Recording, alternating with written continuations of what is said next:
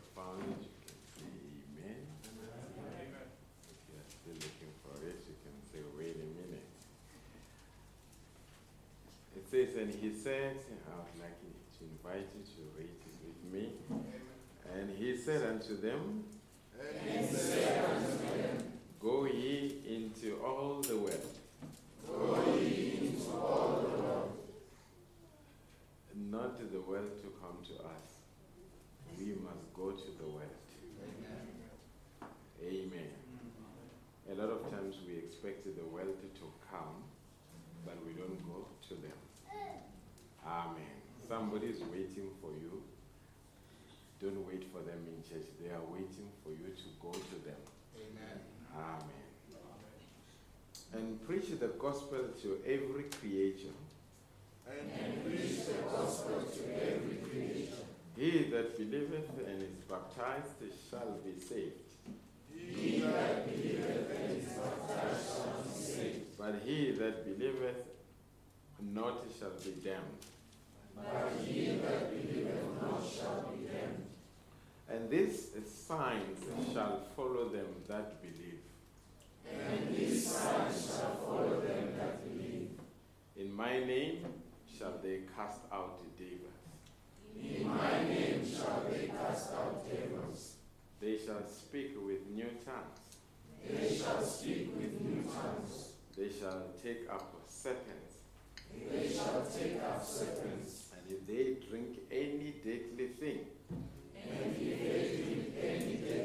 it shall not hurt them. It shall not hurt them. They shall lay hands on the sick. They shall lay hands on the sick. And they shall recover. That's our commission, folks. That they, it speaks of us. Amen. These signs shall follow them. Shall we bow our heads? Gracious Heavenly Father, we are very much thankful this evening. You made it possible for us to come here. And Lord, just to have a blessed time around your word. Your word is the only thing that makes sense in this nonsensical world. There's just so many things that are just going haywire. We look at the economy is going haywire, politics are going haywire, religious systems are going haywire. But dear God, there is only one thing that holds is the weight. Because the scripture says, heavens and earth shall pass away, but my weight shall not. This evening we are standing on the promises of God, and we shall not be moved on the promises of God. And tonight we'll delve, into the word. Give us the wisdom, dear God, and the inspiration that whatever we are going to speak tonight, let it be beneficial to the people. Uh, because we live during a time where people are, have got so much to deal with. They've got so many challenges. Uh, some of the challenges are not apparent, they are just hidden under the surface. But the Word of God is able to go beyond the surface and connect with every layer of a human being and address every need within its realm. Let it be a case tonight. If somebody is sick tonight, may they get a complete healing. A doctor can try their best, but God, when He touches a sick person, it results in a complete healing. And I believe we have come to the right place where we can touch the great physician where we know there is not even one disease that is incurable before this great physician. Specialists have got times where they would look at their charts and they would shake their heads and not know what to do. But I've never seen Jesus shaking his head, not knowing what to do. Every situation has got an answer when Jesus steps into it. And tonight, may there be an answer into people's lives so that they can be able to bring a testimony in this generation. This generation thinks our faith is, they just make a mockery of out of it. But dear God, for us, we know this is the life. We know that uh, this is the answer. And we know that uh, this faith can challenge Satan toe by toe and bring the results. My prophet said, Let us not be afraid to bring God to a showdown. Showdown, it means that there is a situation that we deem impossible that we can present to God and say, Satan, you are a liar. God is going to resolve this situation. Thank you for being our God. We never chose you, you chose us. We never loved you, you first loved us. Our love is just the reflection of the initial love that you had towards us. We thank you for everything as we commit everything to you in the mighty name of Jesus Christ. Amen. Amen. While you take your seats for a couple of minutes.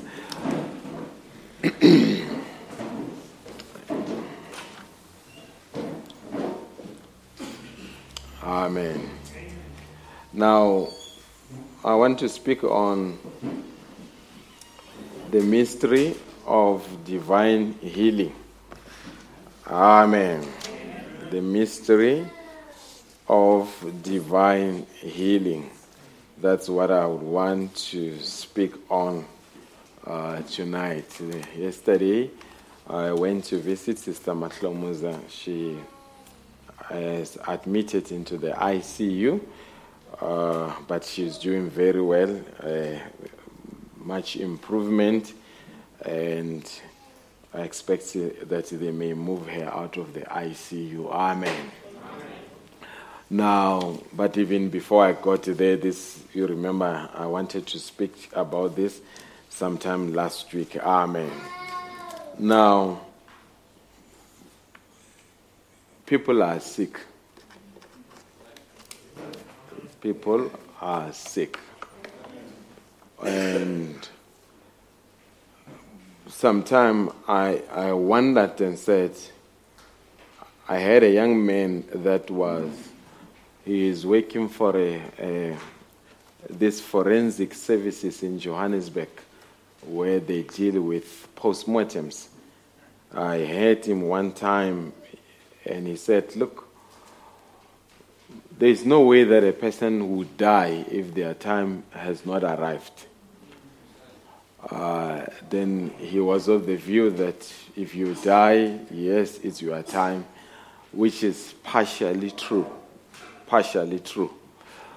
And I said to the young man, I said, but you must remember that the prophet speaks about premature graves. Hallelujah.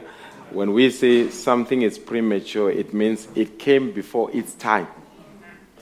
And Brother Branham, you punch it in your computer and you just say premature graves. There's quite a lot of things where he would pray for people on the platform and say, uh, Lady or gentleman, the devil would like to send you to a premature grave.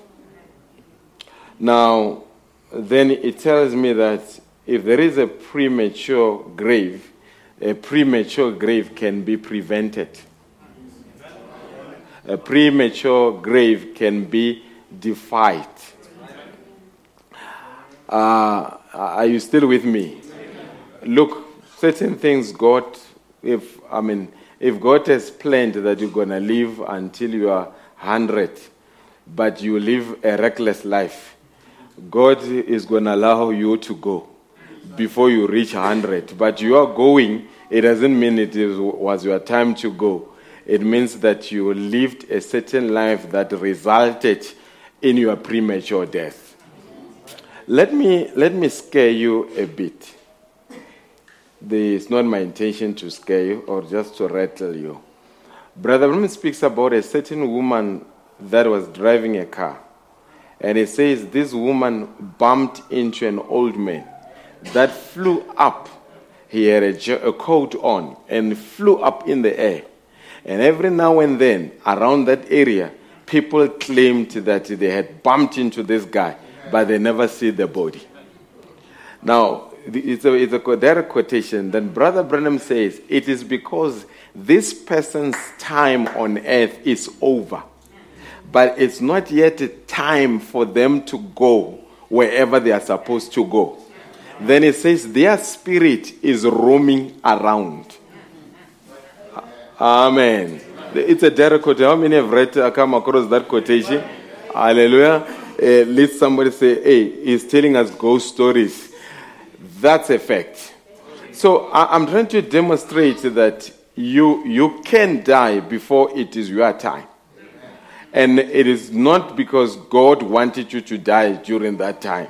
It's because somewhat, I think last week we were talking about Brother Ramsey, you remember?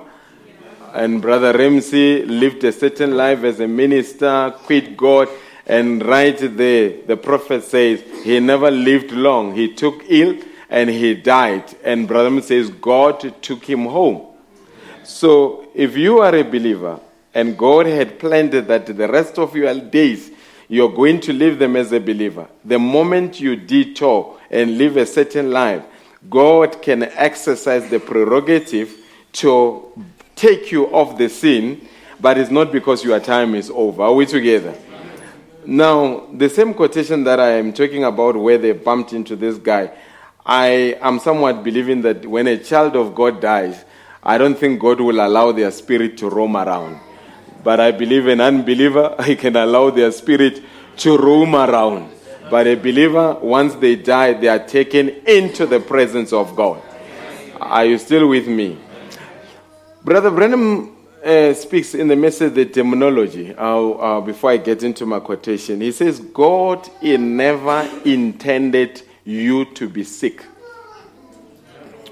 I will repeat the statement God never intended you to be sick. It is, in, it is not according to God's plan that you must be sick. Your body was not designed for sickness. And it's only when we realize what our bodies are designed for that we can have a certain level of irritation when our bodies get hijacked by certain elements. You were, and let me, let me pose the challenge to you. I've traced out throughout the Bible majority of people that really believed in God, they died because they were killed. Hallelujah. Amen. Or they died because of old age. Very few died on their deathbed when they were sick. I'm, I'm preaching here, folks. Look at all the disciples, all of them were killed. It's only John that died because of old age. Now, I, I, it makes me, it made me wonder because right throughout the ministry of Brother Branham, he keeps on saying, I may go at any time. And he says, it might be a motor accident. That's what the prophet says. Now, then it dawned on me that that means Brother Branham has dealt with cancers, has dealt with TB, uh, has dealt with all kinds of diseases that were domi- dominating during that time. But he says none of them posed a threat to the life of Brother Branham. Hallelujah. Why? Because an accident, eh, we believe in traveling mercy. But I believe if Brother Branham was to be sick of cancer, he would have, that cancer would have never lasted in that body. Uh, how many believe that? There is no disease that would have ever lasted in the body of the prophet because he had power over the disease. So there, there had to be a trauma, accident we'll call it a trauma, that had to, to take him by surprise and land him into the ICU. But let me tell you, even when he was in the ICU, all patients that were in the ICU were released from the ICU because of the atmosphere that he created in the ICU. Are you still with me? How many are planning to die young? Hallelujah. How many are planning to die in their old age? How many are planning to say, I'm to see my gra- I'm to see my children graduating. I'm to see them getting married. Goodness, I'm to be sitting in the veranda in my old age, rocking the chair, singing Amazing Grace. Uh, uh, hallelujah. Uh, look, you, you, may, you may wonder. it depends on you. Before I get here, have you realized that the Satan will never make you sick when you are happy? First, he creates a situation, either a loss of a job or marital problem where there is a divorce. And because of 90% of diseases are stress related. Hallelujah. Why? Then we will begin to say most diseases they begin in the mind. Uh, are you still with me? Before, before maybe I get into my quotation, let me, let me just speak to you because a lot of times they train people to speak about their diseases, but uh, very few are being trained to talk to their diseases. Talking about it means you want to accept, to condition yourself. This is my situation, this is my condition, and from time to time, even when you get into certain environment, you are looking for the triggers that can trigger you to behave in a certain way and say, I knew it. Hallelujah. Let me just really show you how your body is made up. Your liver, this is God. It's not Dr. So and so that has designed it, it's God. Your liver rebuilds itself every six weeks. Your liver, if they cut it, it has is the is the only organ in the body that can regrow. What what intelligence that gives that liver that you must regrow. Uh, you, you, may say, where are you going? Is it just a biological stuff? Uh, maybe before I get somewhere, God has designed your body to heal itself. But your thoughts must be in alignment. Uh, there are new studies, folks. Remember, when you are as you are, you are made up of 70, 70 trillion cells. That's what made, made up you. Now, science has come to observe that even the cells in your body, they have got a behavioral pattern. They observed when they put a person on the bed and observed how the cells behave. And then when a person has negative thoughts, then they realize that the cells behaved in a certain way. When a person is happy, the cells behaved in a certain way. That's why I say for Satan to make you sick, he must first make you unhappy. And your prophet say a human heart was made to be merry. Are you still with me? Your DNA renews itself every two months. The stomach lining or the lining in your stomach rebuilds itself every five days. Your skin rebuilds itself every one year. Your blood rebuilds itself in every four months. So, what is happening? If you do things that does not allow you these things to rebuild themselves, that means you get overtaken by certain things. And I hope you'll understand. I've got no problem. Doctors are great. We appreciate the doctors. Brother says there is a good place in heaven for doctors. But the pharmaceutical industry, it is profit driven. The, hallelujah. You go to a doctor, he prescribes this medication. This medication breeds a new condition. Then you go, you are given if you are the person that gets to go to a doctor, you'll go to the doctor for the rest of your life. I've, I've said it. Uh, go, go. Speak to Brother Sister Maria. I remember the other time she was supposed to go for an operation and she refused and said, I don't want any doctor to touch me. And uh, I know what could have happened. Had they operated here, then they would say, then there is this condition, then there is this medication, and after that medication, there is that medication. Before you know it, it's, uh, the whole system is compromised. I'm trying to say this because I want to help you. Amen. Are you ready to be helped? Amen. Amen. Now, Brother Branham says, I've spoken about all these things, how the cells behave.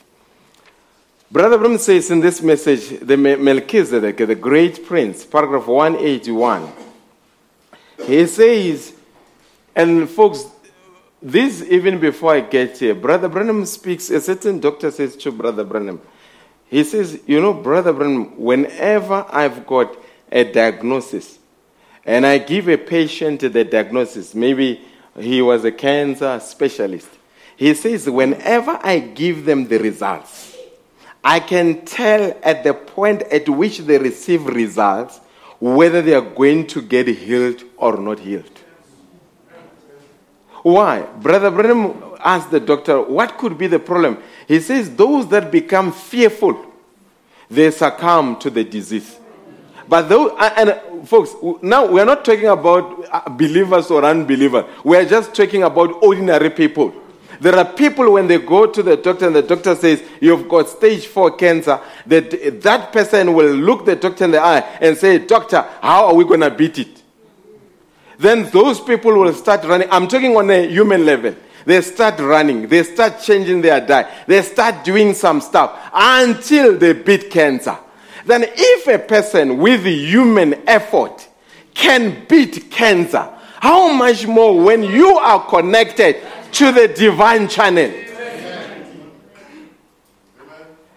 Okay, before I get there, a lot of times when the doctors diagnose disease these days, the first thing that we run to is Mr. Google. And we look at the symptom and they tell you that 10 out of, uh, 5 out of 10 that had this disease, they died. Then you start fooling around insurance companies, are my premiums up to date? You're already preparing your way out. Are you still with me? Why don't you say, Doctor, do you believe in the Lord? Don't you, you and I are going to see a miracle. God is about to demonstrate something before your eyes that you are going to share with your colleagues that God is a healer. Now, in this message, Brother says there is three elements that a man follows. First is humanistic realm. Second is divine revelation. Third is a vision. So there are things that are happening in a humanistic realm. And let me tell you, there are people, I, am not talking about believers now. There are people that are able to break out of the humanistic realm on a natural level. There are, I mean, goodness, folks, if you are 400 yards away from a little hole and you've got to hit a golf ball like Tiger, uh, is it uh, Tiger, Tiger Woods, and you hit it from there, it moves there right into the small hole. How does that happen? I, I don't think it's something that we can wake you up and train you. It has to be somebody that breaks out of the humanistic realm. Go and look at the people. I mean, for you to climb Mount Everest, you have to break out of the humanistic realm. And I'm told that as you climb Mount Everest, there are actually some corpses that you can see there because it's a cold area. There are many corpses there. So you are going past the corpse, but you are determined that I'm going to summit this mountain. For you to do that, you must break out of the humanistic realm. Are you still with me? I am talking about, I'm not yet on spiritual matter. I'm just on natural matters. Now, he says, many times we are down in here and never climb into this. So he says, a lot of times we operate on the humanistic realm. Even now, as we are speaking, uh, a lot of things that I might, I might be saying, they might be processed at humanistic realm. That look, I've heard these things many a times, and someone say, I'm not sick. What's a great deal about divine healing? Either you are going to need it or you need it, or you might have needed it at some point in time. Are you, are you still with me? Now, he says, if you are not down in there, if you are not there, cast your hopes through that veil and appear to thou saith the Lord. Though you don't see the vision, though the revelation doesn't come, though you have been prayed for and you say, I just wish I could believe, that doesn't make any difference. Cast your anchor down there and call it so anyhow. Brother Ram say, you may be sitting there and you may not have the revelation, you may not have the vision. You may be at the humanistic realm. But it says right in the humanistic realm, you can, you can break out of that humanistic realm. And there is no other way to break out of the humanistic realm than through meditation. Meditating on the word of God. I would imagine those that are uh, runners, like Comrade Marathon. I, I don't think you can finish the Comrade Marathon if you have not finished it in your mind first. I don't think you can wake up and say, We will see how it goes. If you say, We will see how it goes, we will see you. You are not going to finish it. But those that run until they get to the finishing line and until they crawl is because why? What they have in mind, it's already a reality it must be executed. So, as long as that picture has not expressed itself, they will do whatever it takes because by the time you come to the finishing line, you no longer depend on your muscle. That means you depend on your mental stamina. That means your mind disregard the pain of the muscle and you say, no matter what, I'm going to make it.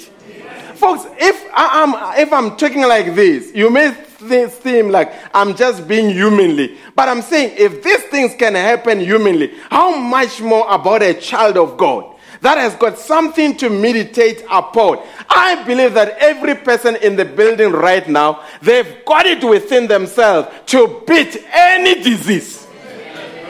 And I've not only said in your body, I've said any disease. It may be your relative, it may be your husband, it may be anybody, but you have got a way to beat every disease. I was in the ICU yesterday morning and I walked in and I had a, a good chat with the sister. Now, my wife was telling me because she went there and says, Ah, they say hey, the pastor was there and was talking too much. I say, uh, how can you talk too much in the ICU? I didn't talk too much. But what's happening? I just created an atmosphere in the ICU, the way you speak to them. Because as a child of God, you are a, you are a bundle of uh, supernatural energy that must be transmitted that wherever you go, you may not speak too much, but you transmit hope. Amen. Are you still with me? That's why when you are sick, some people must never visit you. Oh, yes. Some people, they must stay very far. You just say, so and so must not come. They must come when I'm better. Hallelujah. Because they're going to get around you and start saying, ah, you is going, oh, look how sick you are. No, no, no. You need somebody that can walk into the ICU and see that the machines are not adding up, but says, we are coming out. Everything is going to be well. someone say, oh, Pastor, you discriminatory. Yes.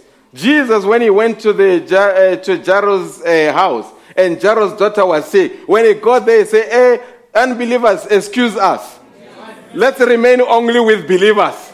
Because why? He wanted the supernatural channel to be open. And he realized if somebody is there and they are doubters, they are going to clog up that supernatural channel. Who do you have in your prayer cycle? Is it people that are victims? Or is it the people that as soon as you speak to them, you feel like jumping out of bed? Two people that you can speak to. Others you really, after you have spoken to them, you literally kick the blanket and others you figuratively kick the blanket. It depends who you invite in your cycle. People are an energy wherever they go. Hallelujah. Now, Brother Branham says in this message, the greatest battle ever fought, paragraph 345, he says, Satan's army bring diseases. Uh, hallelujah. But God's army is conditioned to cast them out. Maybe this does not sink in. Who's God's army? Not the pastor, not an evangelist that comes into town. You, as a child of God, these signs shall follow them that believe. In my name they shall cast out demons. It does not need a special office in the church. Every believer has a right to lay hands on the sick and believe for their recovery and say, God, you spoke it, I believe it, and it will be so. Some, maybe I've given this testimony many times where a sister came in the meeting and she was sitting in the chair, and not far from where she was sitting, there was a woman that had a baby that was sick. And this woman felt the nudge in her heart that you need to go and pray for this baby. But goodness, imagine somebody's got a sick child, and that woman had a prayer card. And this woman felt that if I go there, the woman might say, But sister, what are you trying to do? The prophet of God is here. We need to give the matter to the prophet of God. But uh, again, the spirit nudged the sister until she went to the sister and said, Do you mind if I hold your baby? And she took the baby and said, Do you mind if I pray for the baby? Then she prayed for the baby. And by the time she needed to go back to the seat, this, her, this lady's seat was taken. Then she said to the lady, You may take my, seat, my seat. Then she went all the way up the balcony and took the seat there. Then this woman was called on the platform. And when she was called, Brother Branham looked at the lady, Brother Branham looked at the baby, and said, Sister, there is nothing wrong with your baby. Then he said, Hang on, there is a woman that is wearing such and such dress. She is there in the balcony. She has prayed for the baby. You may go. And the prophet never prayed for the baby. Why? That sister, that sister knew that Satan's army has brought a disease upon the child, but I am part of God's army. I am commissioned to cast out this demon out. I'm not a preacher, I'm not an evangelist, but I'm part of that army. I've got a scripture that I can utilize to meet this challenge. And I wonder that woman, when she was told that the sister had prayed, uh, prayed for your child and the child is in, I wonder how after the service, how it was like. And how many times you, even including sister, where you know that you are part of God's army, but you are afraid to act out your faith because you've got a certain theology that it must be a pastor, it must be an evangelist, it must be a minister coming out of town. I say it does not take that. It takes an ordinary person to exercise the faith and have a testimony on that faith. Brother, when you are sick, your wife can pray for you. Amen will be very in the message. Ah, sister, brother. When you know us, when we get sick, we really get sick. It's like we are dying. Your wife can pray for you. One man to say amen to your wife can pray for you. And you can get healed by the prayer of your wife. And don't be a staring. Come and testify. I was on the edge of dying. My wife laid hands on me. As per Mark 16, here am I. Are you still with me? Now, Satan's army bring diseases, and God's army is commissioned to cast them out. Folks, my, in my office, I, have got no, I'm not in no way condemning those that may be selling such stuff. I don't have a problem.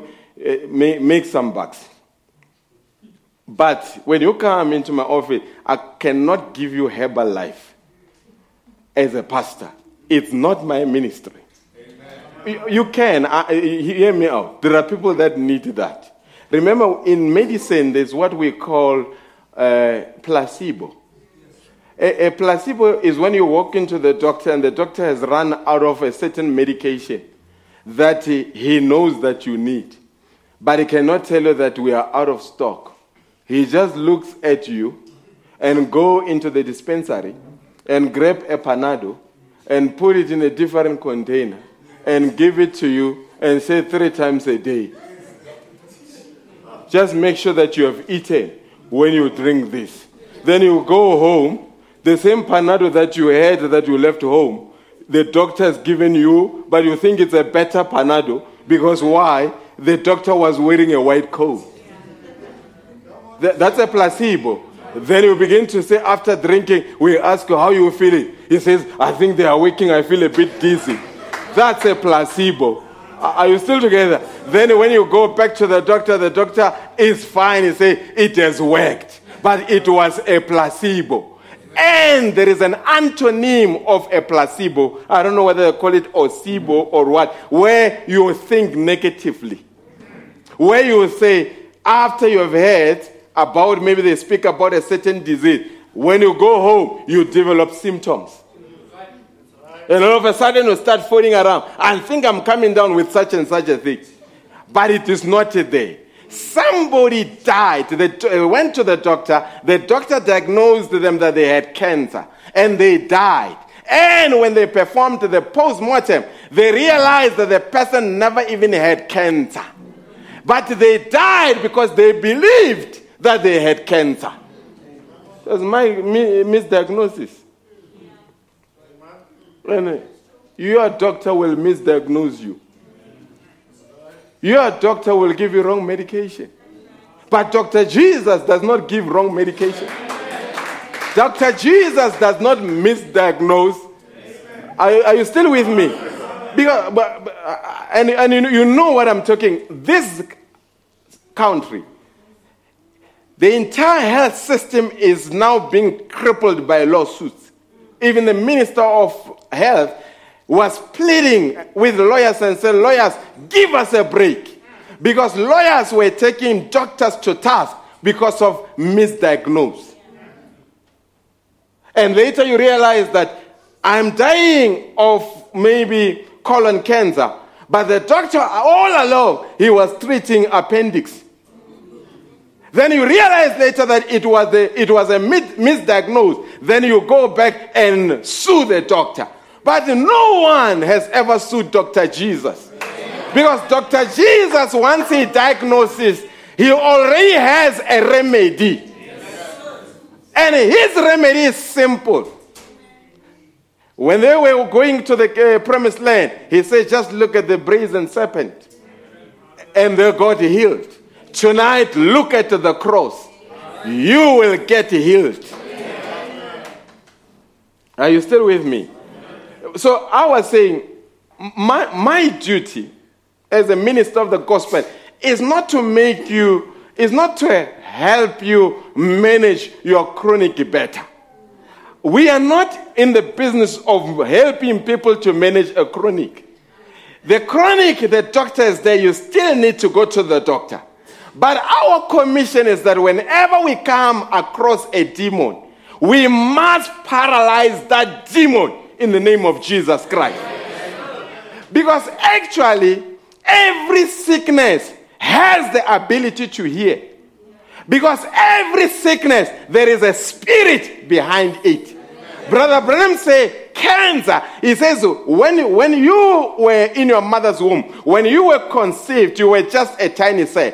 Then there was a multiplication of cells, and you were being formed, legs were being formed, and hands were being formed, and the head was being formed. But it was because those, those cells were growing or multiplying in a shape, in an orderly manner. Then it says cancer is when the spirit comes within the 15 trillion cells, then the spirit identifies one cell, and Brother Branham calls it a backslidden cell.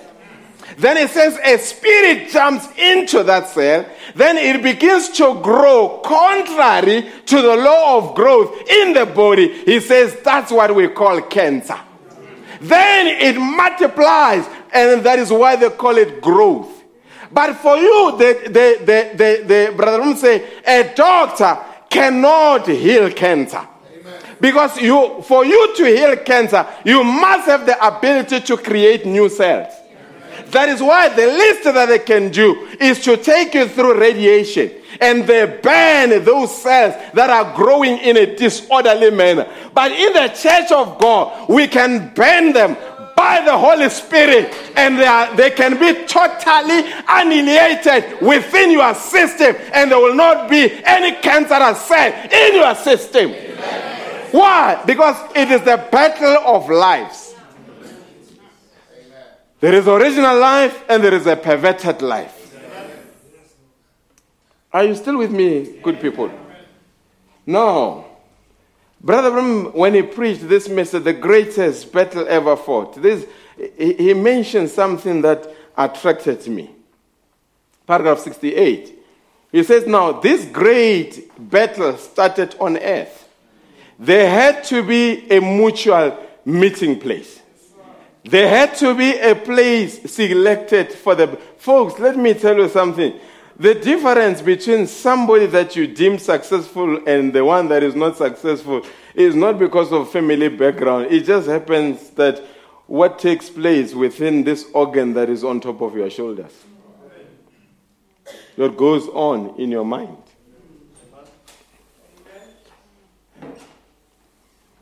Oh, yes, you want to ask to give. Somebody said, I don't know how much money is around the world. Maybe if it is 20 zillion US dollars.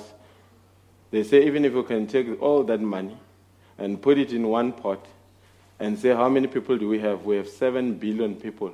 And you take 7 billion people, you divide that money and you give everybody their share option. After 10 years, those guys that were struggling will still be struggling. It's not a matter of how much you have, it's a matter of your paradigm, your disposition, your outlook on life. How many believe that? Amen.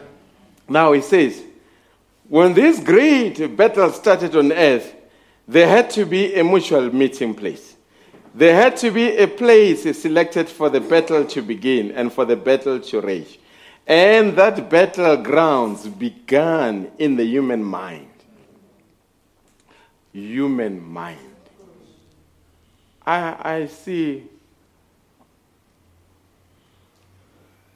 folks, you'll be, this spirit of suicide is contagious. Well, the reason there is a, a, a, a spike in suicide rates among our young people is because once a young person goes on social media, maybe Twitter, and says, I can't take it anymore, I'm taking my life, and later the people come with condolences, shame, she took her own life, then others are reading there. Tra- that demon is transmitting energy through the fourth dimension. Then within a period of time, another one comes. Oh, I think I can't take it anymore. I'm having suicidal thoughts. Oh, and then they die. You can begin to see that it, there is a, a way, it's a, it's a, it's a, the, the, the suicidal rates are skyrocketing. It is because all of us as human beings, somewhat we are interconnected. Amen. And what you go through, you can transmit. Uh, those that have done science, they know. They say Energy is never lost. It's simply transferred from one source to the next. That is why some people, when they are very upset, they need the phone. Why? They need to transfer that energy to somebody else. Amen. Be careful of people that only call you when they are angry. No blessing. Oh, wait, when it's a truth, you know that you what has gone wrong. Amen. Sometimes have people that can deliver good news in the morning. And start your day on a big, on a, on a high note, singing hallelujah, because you received a call from somebody that encouraged you. Somebody that can just say, Today is going to be a better day. Then you say, Amen to that. I appreciate that. Folks, hear me out. Even some of you, you drive in the car, you are listening to the news. News are full of negative stuff. They bring the pollution of the soul and of the mind.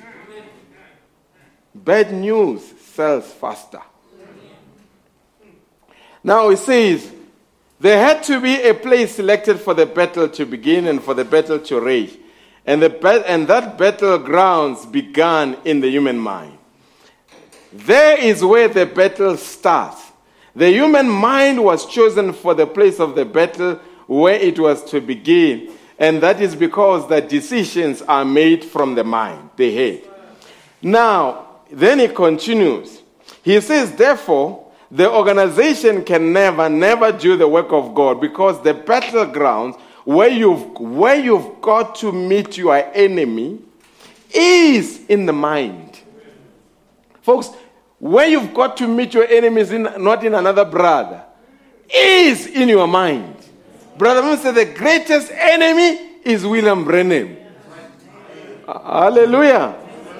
He said, then you've got to make your choice. It meets you. Now, right there, paragraph 69, if you bring it up so that everybody sees it, he says, as he speaks of the mind, he says, Now, I want this little girl here that's very sick to be sure to listen now to this real truth. Why did Brother Branham want this sick child to listen to what he was saying? It's because Brother Branham knew if the seed of healing gets planted in her mind, before the service comes to an end, she will already be delivered.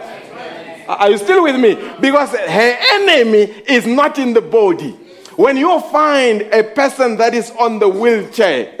I don't know whether is it a true one. I saw them, they were pushing a man on a wheelchair and they got in the middle of the road and there came a drunkard from nowhere.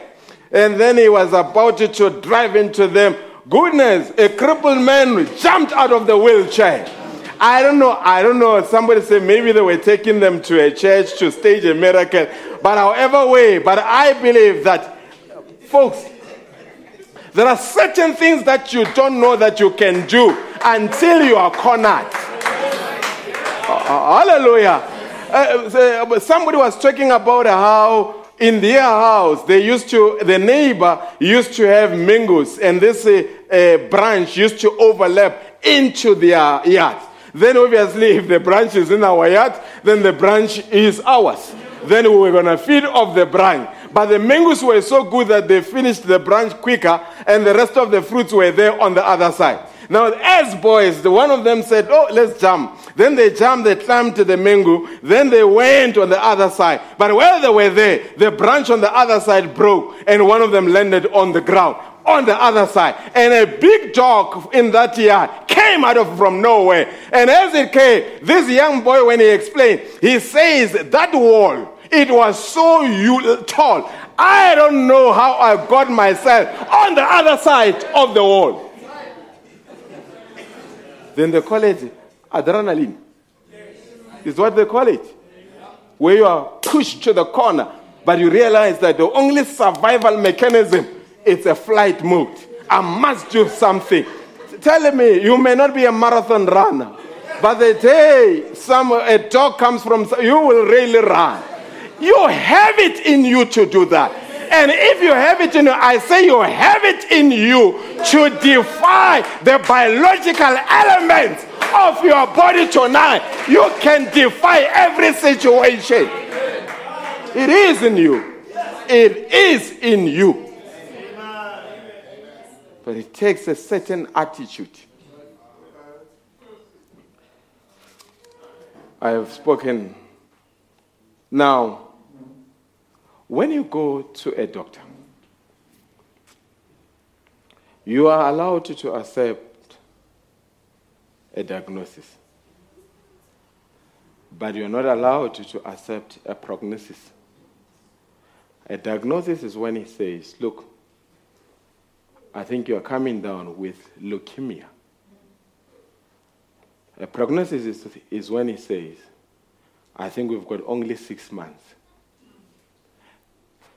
A prognosis is when the doctor goes beyond his boundaries because he is not God. The doctor is not God. He has no right to put a termination date upon a life. He can simply say, You have this problem. But how he's going to pen it out, that's not his issue. Then, when you are caught between a diagnosis and a prognosis, then you come to the house of the Lord. Excuse me. When we preach, we help you to defy the prognosis.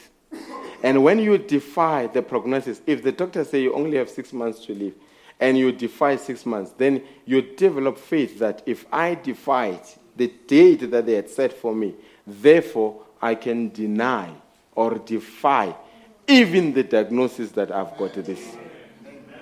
Are, are you still with me? Now, I hope we are together. Then, Brother Branham, I'm about to release you, don't worry.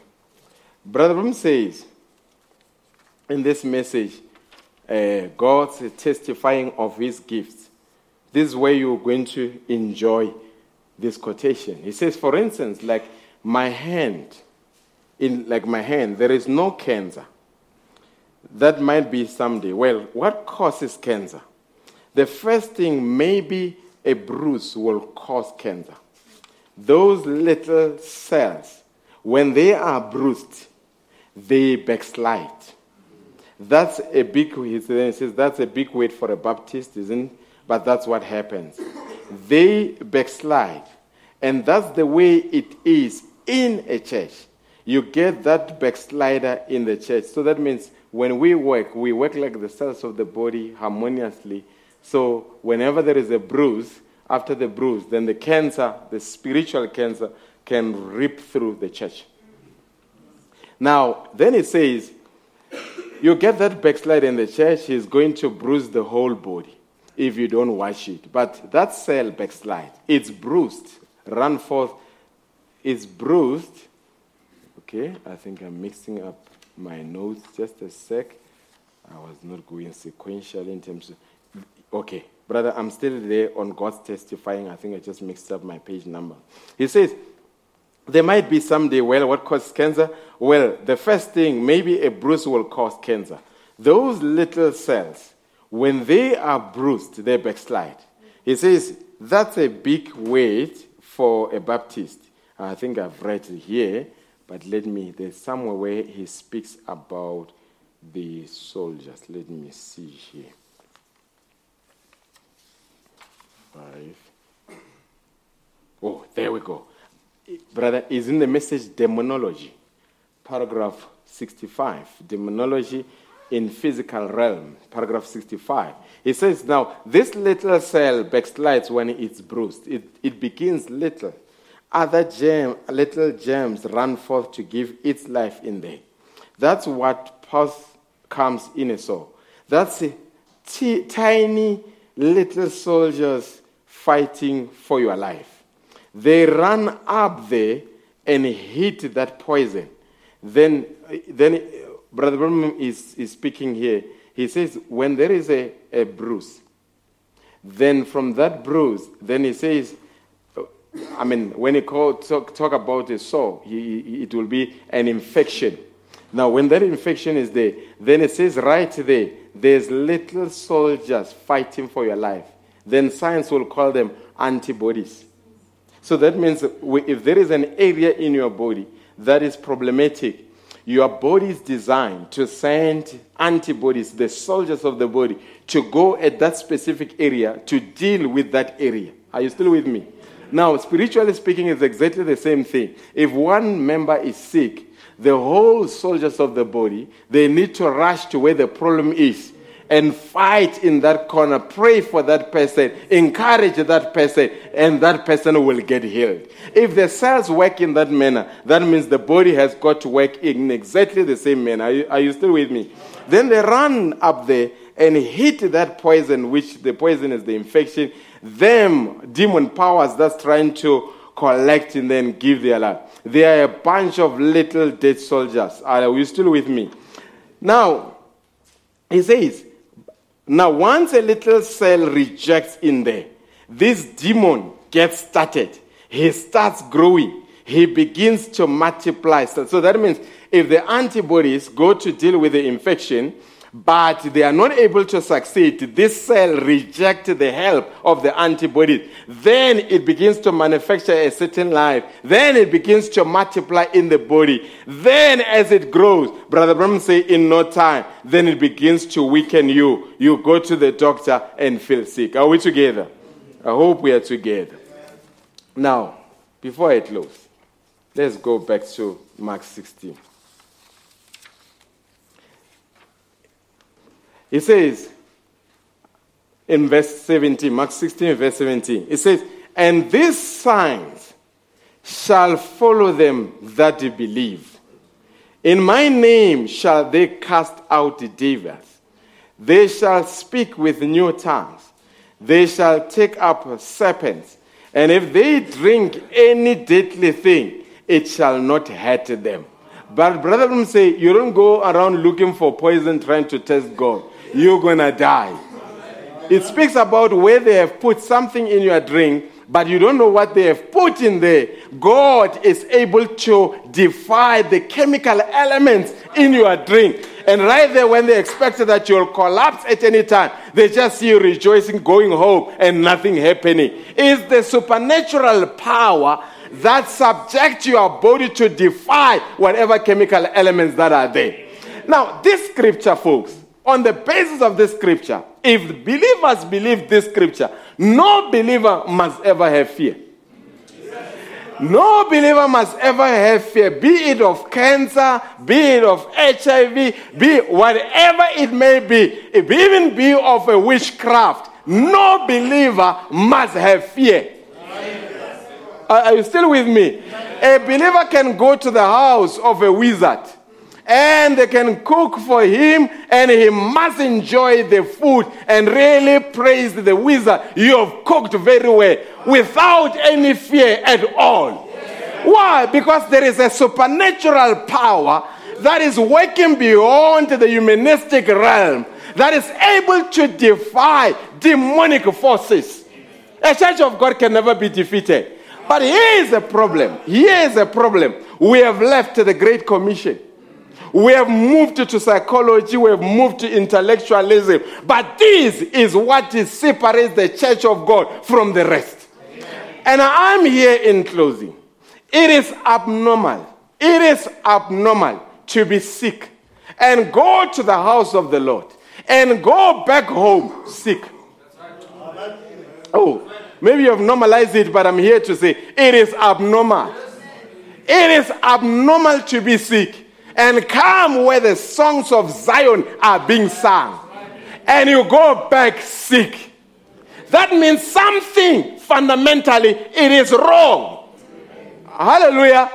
And it needs, when we say God's army is commissioned to cast it out, an army is vigilant. An army does not retreat. But today I see the army of God.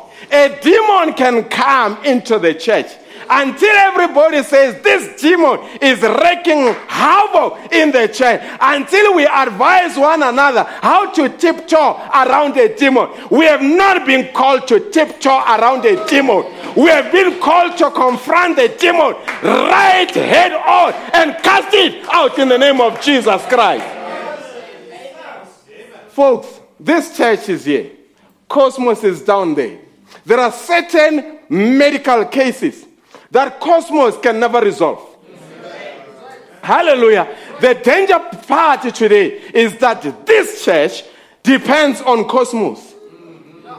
And if cosmos says it can't be done, the church come together and still say, hey, you must prepare that your, uh, your funeral is in order. No, say.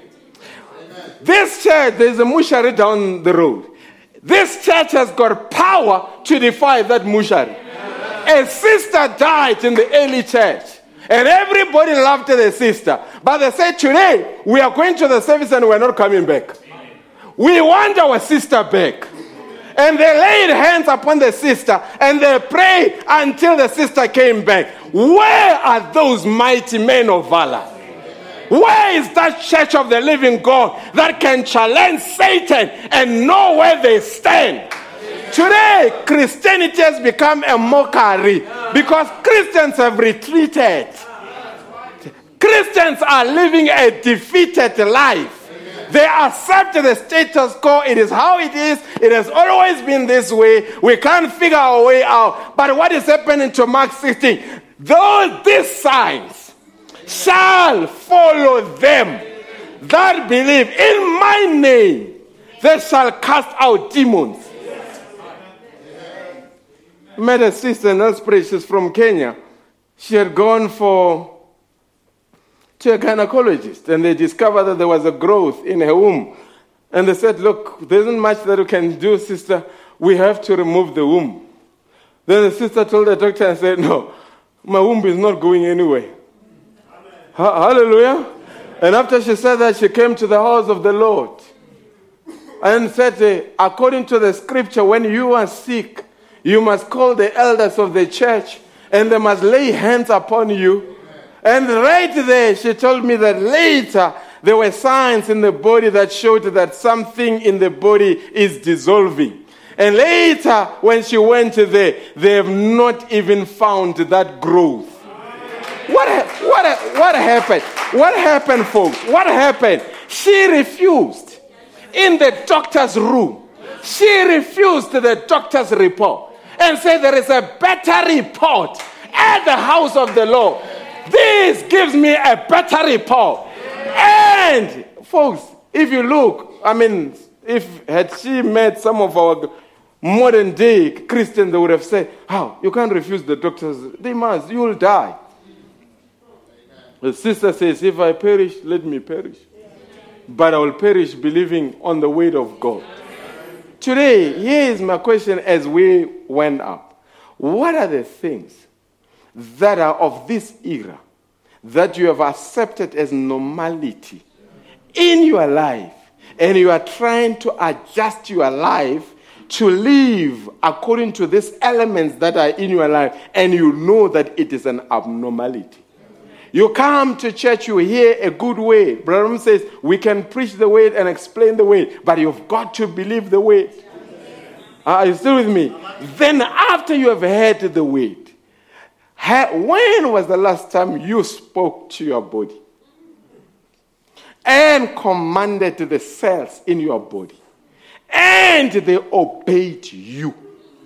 If your body can never obey you, how are you going to make demons to obey you when they are out of your body?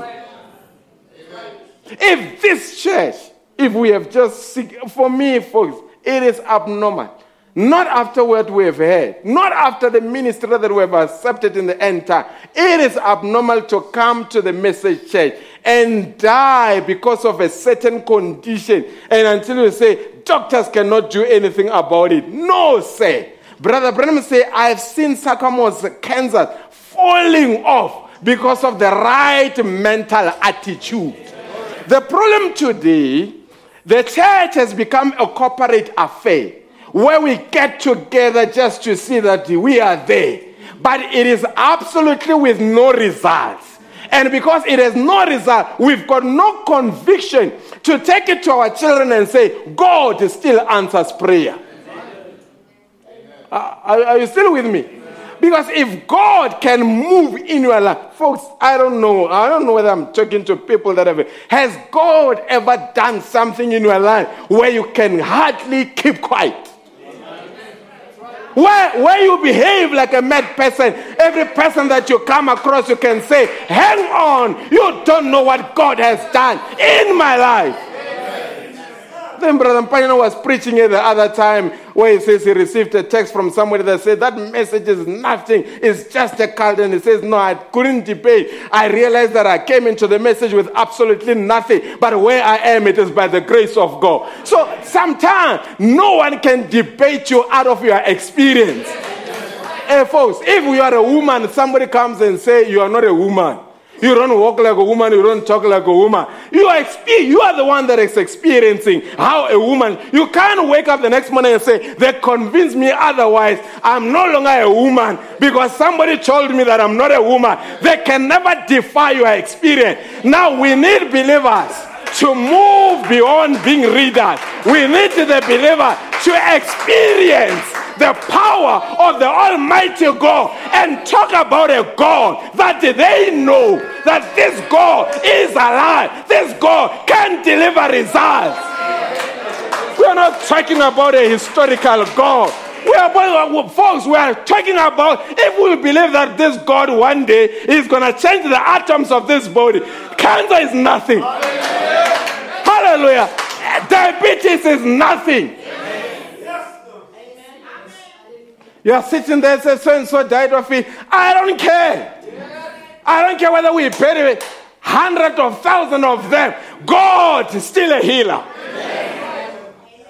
I say, God is still a healer.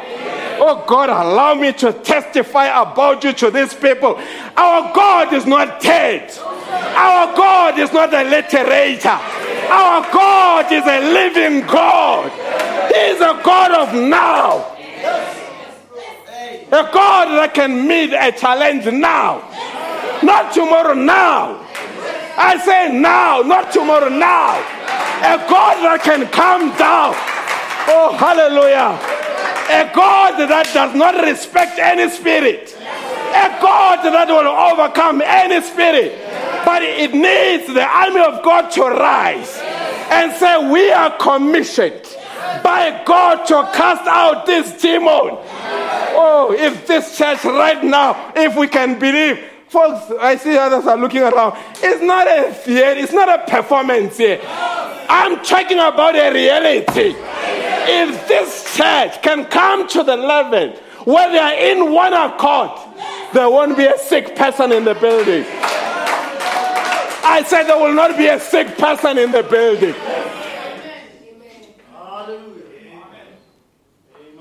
In our time, a man comes on the platform and he says, Honey, child was blind. He puts his hand and covers the eye of the child, of this girl. And he says, Gracious Heavenly Father, I adjure the way that Brother mm uses quite often is Ajay. Brother Branham says the reason today Satan is so arrogant, we call him Mister. He says you can't go, you can't chase somebody out when you're calling them Mister. Then he says to this child, in the name of Jesus Christ, I adjure this demon to leave the child. In the name of Jesus Christ. It was not a, a prayer at the top of his lungs, it was a simple prayer. It was not just the words being uttered, it was the life behind the words. Then he held the child and say, in the name of Jesus Christ. Then he says, honey, I forgot to ask you a question. What color of eyes? Right. What color of eyes do you need? Amen. I did not know that in God's economy, you have somewhere where you can go and say, I have desired to have brown eyes. Amen. And God can grant brown eyes. Right. And the child, remember the rarity, how rare it is to get blue eyes. Mm-hmm. Then the child says, blue eyes. Then the prophet says, In the name of Jesus Christ, receive your eyes. And the child looks around and starts seeing, Where were those blue eyes?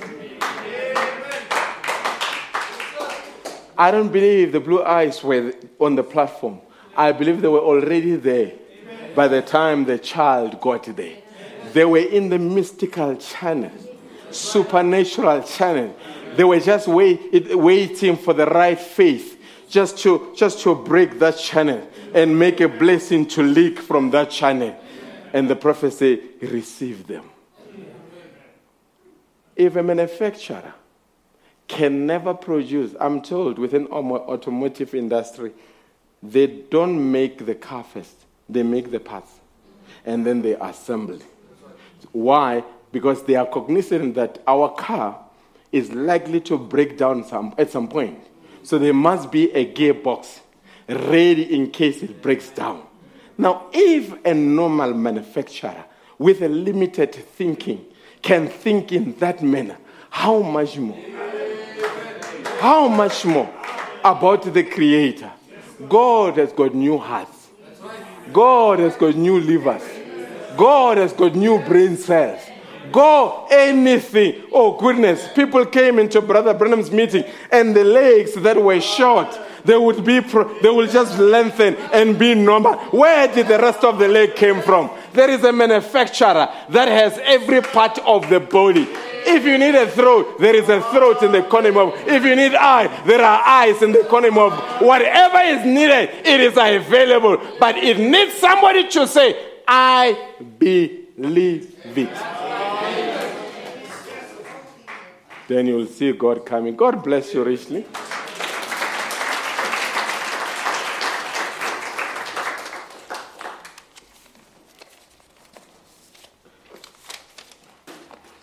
As we stand to our feet.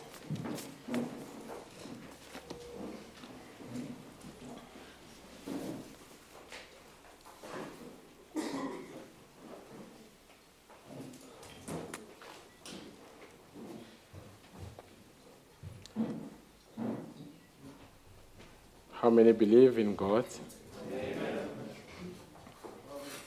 God is still great. He's on the throne. On the throne. Now, oh, the antonym of placebo is nocebo. So, if somebody plays a trick on you, to come to positive outcome, it's a placebo. When they play a trick on you, it is a nocebo. You know, a nocebo, somebody can just turn around and say, hey, you, you have lost so much weight. Are you sick? And somebody meets and say, hey, are you sick? Then later when you look in the mirror, you say, it looks like I'm sick. It is the nocebo taking place. Placebo works for the positivity, nocebo works for negativity.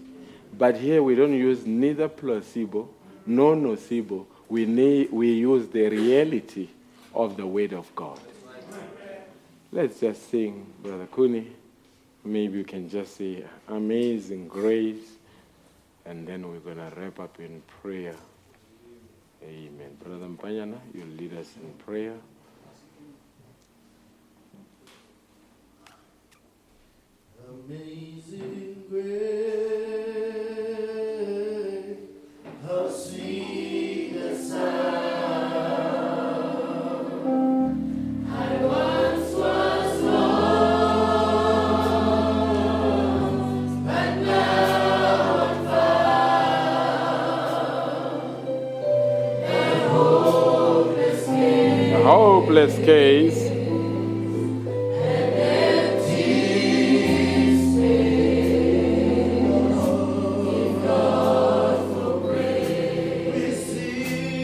Amen.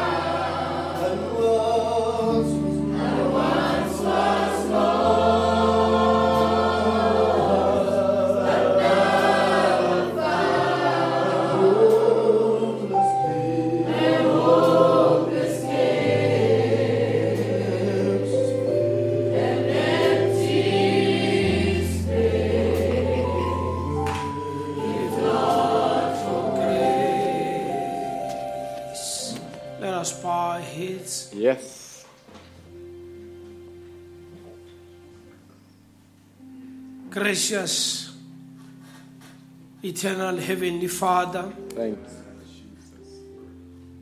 angels will not sing this song. Amazing grace, how sweet the sound. Only human beings that we were lost, but through thy grace, Heavenly Father, you left heaven, Almighty God, to die for us, Heavenly Father. We thank you once more this evening, Lord, that you have descended once more, Heavenly Father. We have been looking and listening, Almighty God.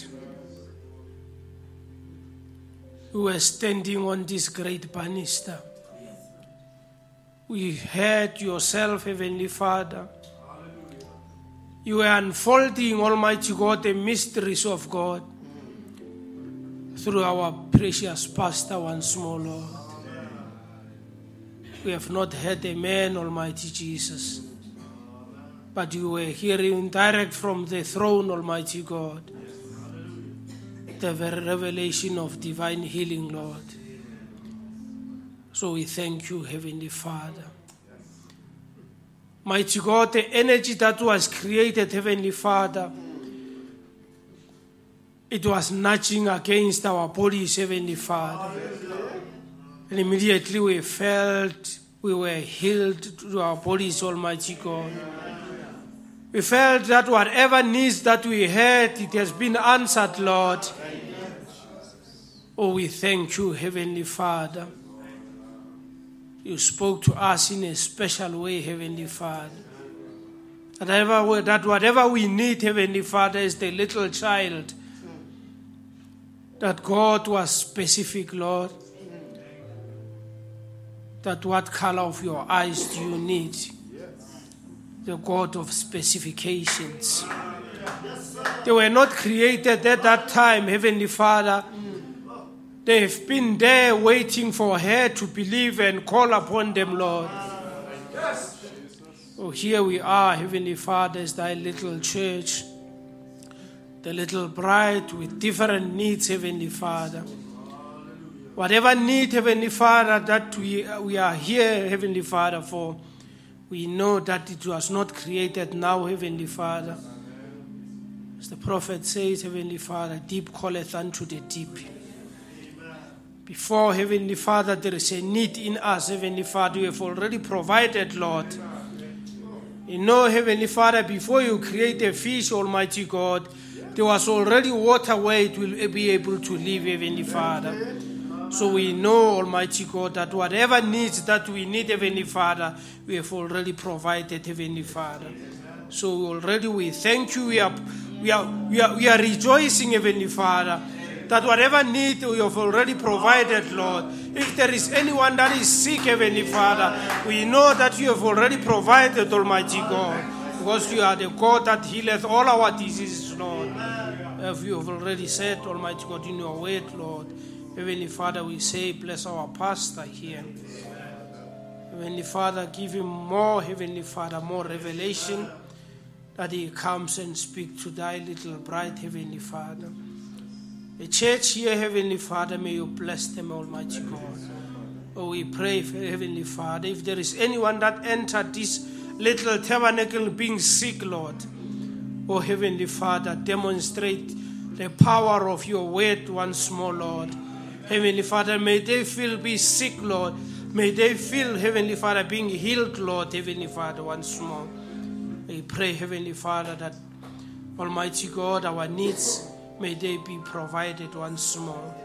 We pray, Heavenly Father, we say, grant it, Lord, as we commit this entire service, as we are asking for a traveling mercy, Lord, into thy capable hand.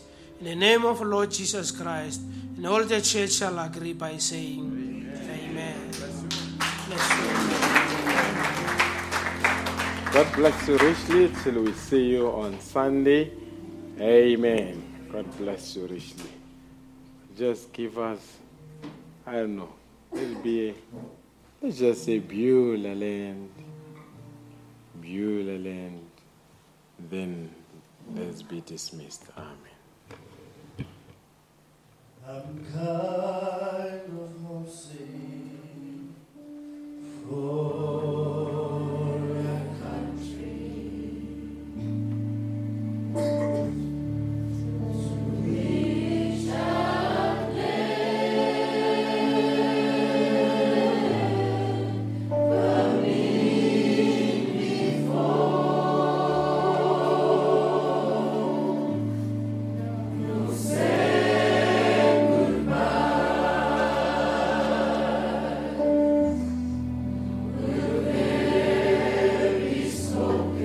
Time on matter there.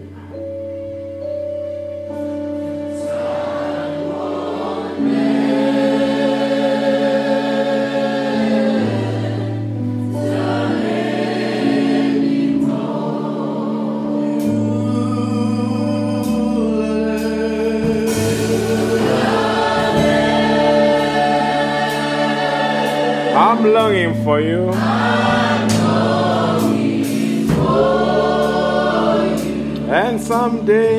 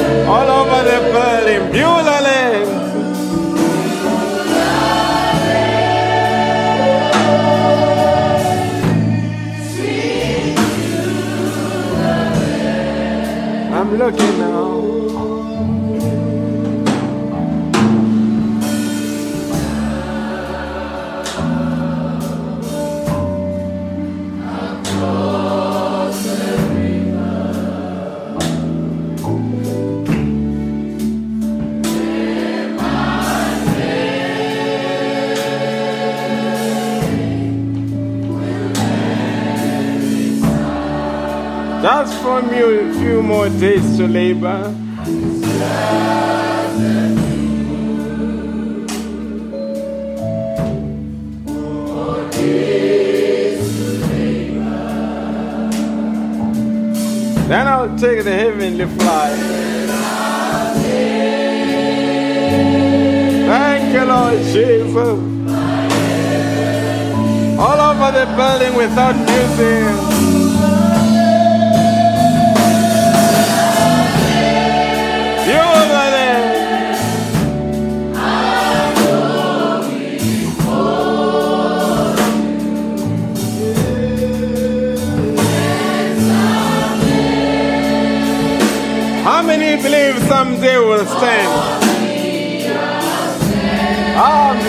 forward to that day.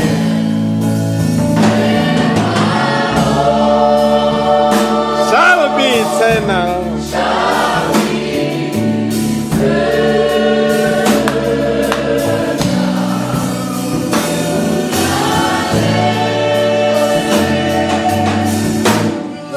Without music, Beulah without music, Beulah. All over the church.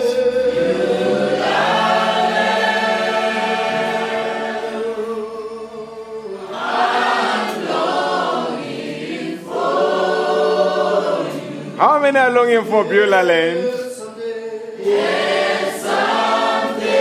In a new body, with new thoughts.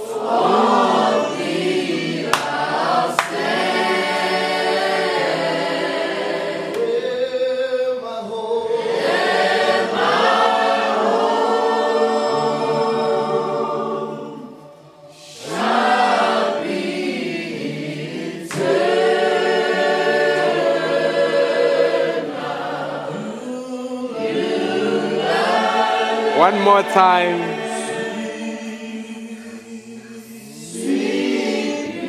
You, Land. Come in, musicians.